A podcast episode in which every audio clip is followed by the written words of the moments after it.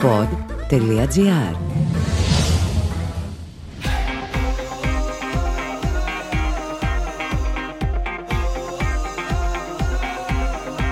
Γκολ Πόντ Ολυμπιακός με τον Νίκο Σταματέλο. Το podcast που μπαίνει στα άδυτα του κόσμου του Ολυμπιακού.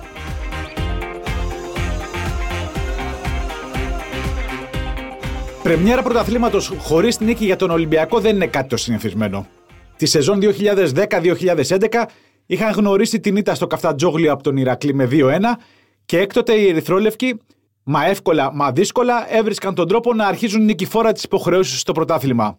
Τώρα που δεν τα κατάφεραν, υπάρχουν οι πρώτες μουρμουρές. Γιατί μην ξεχνάμε και η παρουσία των Ερυθρόλευκων στις καλοκαιρινές υποχρεώσεις στην προκριματική φάση του Champions League αλλά και του Europa League δεν έχουν αφήσει την καλύτερη εικόνα. Οπότε ακόμη ένα αποτυχημένο αποτέλεσμα είναι ικανό να φέρει γκρίνια στο στρατόπεδο των πρωταθλητών, ακόμη και από την πρώτη αγωνιστική του πρωταθλήματος, όσο και αν σε ορισμένους αυτό μπορεί να ακούγεται παράξενο. Στην αναμέτρηση με τον Ατρόμητο, ο Μαρτίνς έκρινε ότι είναι ανέτοιμος ο Μαντί Καμαρά. Μην ξεχνάμε ότι πρόκειται για παίκτη που έχει σημειώσει ήδη δύο γκολ με την ερυθρόλευκη φανέλα μέχρι τώρα την εφετινή σεζόν. Δεν είχε στη διάθεσή του και τον Γιώργο Μασούρα και επέλεξε ένα σχήμα το οποίο δεν το είδαμε σε πολλούς αγώνες ε, προετοιμασίας.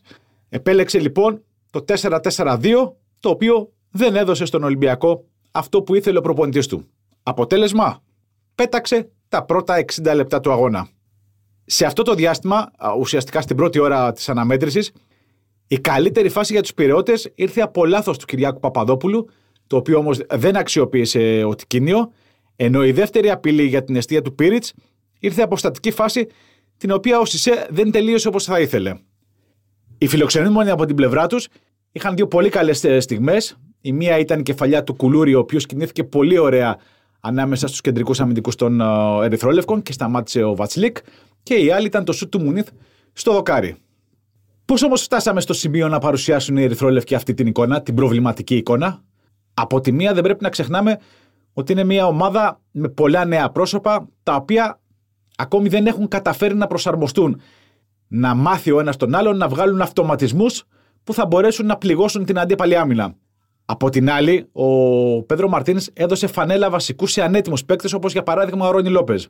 Ο Πορτογάλος στο διάστημα που αγωνίστηκε στα 45 λεπτά δεν είχε κάποια φάση στην οποία θα έλεγες έκανε αυτό μες στο γήπεδο και βοήθησε την ομάδα του. Δεν άφησε το στίγμα του. Και έδειξε ότι θέλει ακόμη αρκετό χρόνο προκειμένου να φτάσει στον επιθυμητό βαθμό ετοιμότητας. Υπάρχει όμως αυτός ο χρόνος.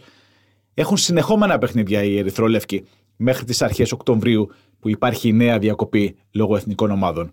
Αν υπάρχει αυτός ο χρόνος, το γνωρίζει καλύτερα από όλους ο Πέδρο Μαρτίν. Συν της άλλης, ο Πορτογάλος προπονητής επέλεξε και το σύστημα το 4-4-2 που είπαμε και νωρίτερα, με αποτέλεσμα ο αντίπαλος να έχει υπεραριθμία στο χώρο της μεσαίας γραμμής. Έναν πλέον παίκτη. Πολύ σημαντικό αυτό όταν θες να κυριαρχήσεις. Και η συνεργασία που περίμενε ο προπονητής του Ολυμπιακού στην επίθεση δεν ήρθε ποτέ. Έλειπε ο παίκτης που τον βλέπαμε τα προηγούμενα χρόνια στην τριάδα να βοηθάει τον Μπουχαλάκη και τον ε, Εμβιλά και ε, είναι μια τριάδα που έπαιξε σημαντικότατο ρόλο τα προηγούμενα χρόνια για να έχει ο Ολυμπιακός τις εμφανίσεις που είχε και την πορεία. Στο δεύτερο ημίχρονο ο Ολυμπιακός ανέβασε την απόδοσή του, αλλά αυτό ήρθε κυρίως λόγω της ατομικής ποιότητας που έχουν οι παίκτες του. Μια ατομική ποιότητα που πολλές φορές έχει βγάλει την ομάδα από τη δύσκολη θέση. Απέναντι στον Ατρόμητο όμως, αυτή η ατομική ποιότητα δεν ήταν αρκετή. Και για τους λόγους που εξηγήσαμε νωρίτερα, για τους νέους παίχτες, τους ανέτοιμους παίχτες που πήραν χρόνο συμμετοχής. Και όσο περνούσε ο χρόνος, έλειπε και το καθαρό μυαλό από τους ε, πυρεώτε, αυξάνονταν η πίεση, αυξάνονταν το άγχος και το είδαμε αυτό με τα πολλά γεμίσματα που επιχείρησαν ε, οι γηπεδούχοι και τα περισσότερα ήταν εύκολη δουλειά για την άμυνα των φιλοξενούμενων να τα σταματήσουν. Ο Ατρόμητο όλο αυτό το διάστημα, από το 20 λεπτό και μετά, είχε στηθεί έξω από την περιοχή του Πίριτ και οι παίχτες του σε κάθε ευκαιρία έπεφταν στο χορτάρι, διέκοπταν την αναμέτρηση, προκειμένου να μην επιτρέψουν στον αντίπαλό τους να βρει ρυθμό. Αλλά δεν νομίζω ότι υπήρχε κάποιος να πιστεύει ότι θα συνέβαινε κάτι διαφορετικό. Ούτε είναι η πρώτη φορά που βλέπουμε αυτή την τακτική από μια ομάδα στον Γέρο Καραϊσκάκης που έρχεται με πρώτο και βασικό στόχο το βαθμό της ισοπαλία. Βέβαια, ακόμα και με αυτά τα δεδομένα, ο Ολυμπιακός μπόρεσε να δημιουργήσει ευκαιρίες και μάλιστα αρκετά σημαντικές. Και με τον Ελαραμπή και με τον Τικίνιο, αλλά ούτε ο ένας επιθετικός των Ερυθρόλευκων, ούτε ο άλλος μπόρεσαν να τις αξιοποιήσουν και έτσι ο Ολυμπιακός έμενε στο 0. Βέβαια, μην ξεχνάμε ότι για τη βελτίωση της εικόνας του Ολυμπιακού στο δεύτερο ημίχρονο βοήθησε σημαντικά και η είσοδος του Ονικουρού, ο οποίος είναι ξεκάθαρα σε πολύ καλύτερη κατάσταση από τον Ρόνι Λόπες. Με τον Νιγηριανό στο γήπεδο, οι πυρεώτε είχαν ένα παίκτη που θα μπορούσε και να δώσει πλάτο στο παιχνίδι της ομάδας του και να απειλήσει την αντίπαλη άμυνα στο ένας εναντίον ενός, αλλά και να πατήσει στην αντίπαλη περιοχή.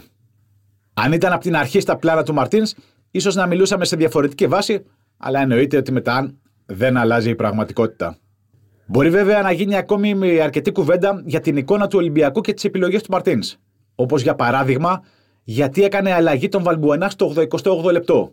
Δυσκολεύομαι πολύ να πιστέψω ότι ο Γάλλος άντεξε μέχρι σε εκείνο το σημείο, δηλαδή άντεξε 88 λεπτά παιχνιδιού και δεν είχε δυνάμει για ακόμη 10 λεπτά. Και δεν μιλάμε για οποιονδήποτε παίκτη, μιλάμε για ένα ποδοσφαιριστή ο οποίος θα μπορούσε με μια ατομική προσπάθεια να δημιουργήσει κάτι καλό για την ομάδα του. Πάντα βέβαια υπάρχει η θεωρία που λέει ότι ο προπονητής ξέρει καλύτερα από τον καθένα για την κατάσταση στην οποία βρίσκονται οι παίχτε του, αλλά η απορία μας υπάρχει. Το θέμα πλέον είναι ότι μετά τον αποκλεισμό από τη Λουντογκόρετς, αλλά και γενικότερα την εικόνα που έχει παρουσιάσει ο Ολυμπιακός στις ευρωπαϊκές αναμετρήσεις, ήρθε και η ισοπαλία με τον Ατρόμητο. Και όλα αυτά λίγες ημέρες πριν από την πρεμιέρα της φάσης των ομίλων του Europa League. Στον αγώνα με την Adverb την Πέμπτη υπάρχει ένα μεγάλο πρέπει για τους πυρέτε. Επαναλαμβάνω, μεγάλο πρέπει. Πρέπει να νικήσουν. Απλά τα πράγματα. Δεν υπάρχει άλλο αποτέλεσμα. Παίζουν στην έδρα τους με τη θεωρητικά πιο αδύναμη ομάδα του ομίλου και καλούνται να πάρουν τους τρεις βαθμούς, αφενός γιατί δεν πρέπει να ξεχνάμε ότι πρώτος στόχος είναι η κορυφή του ομίλου, και αφετέρου για να μην αυξηθούν οι μουρμούρες τώρα στο ξεκίνημα της σεζόν. Και για να συμβεί αυτό, θα πρέπει τόσο ο Πέδρο Μαρτίνς όσο και οι παίκτες του να κάτσουν να σκεφτούν ποια είναι τα λάθη τους και φυσικά να τα διορθώσουν. Γιατί ας λέει ο Πορτογάλος ότι δεν θα άλλαζε κάτι από τις επιλογές του, για παράδειγμα στη Ρεβάν με τη Λουντογκόρετς, ή να δηλώνει ότι έμεινε ικανοποιημένος από την προσπάθεια των παικτών του στον αγώνα με τον Ατρόμητο, ξέρει πολύ καλά και ο ίδιος ότι έχει κάνει λάθη και θα πρέπει να τα διορθώσει προκειμένου ο Ολυμπιακός να αρχίσει σιγά σιγά να θυμίζει την ομάδα των προηγούμενων δύο ετών, η οποία κατέκτησε το πρωτάθλημα χωρίς να νιώσει ιδιαίτερη πίεση από τους αντιπάλους της. Ακούσατε το Goal Pod Ολυμπιακός με τον Νίκο Σταματέλο. Αναζητήστε τα podcast που σας ενδιαφέρουν στο pod.gr, Spotify, Apple Podcast, Google Podcast ή σε όποια άλλη εφαρμογή ακούτε podcast από το κινητό σας.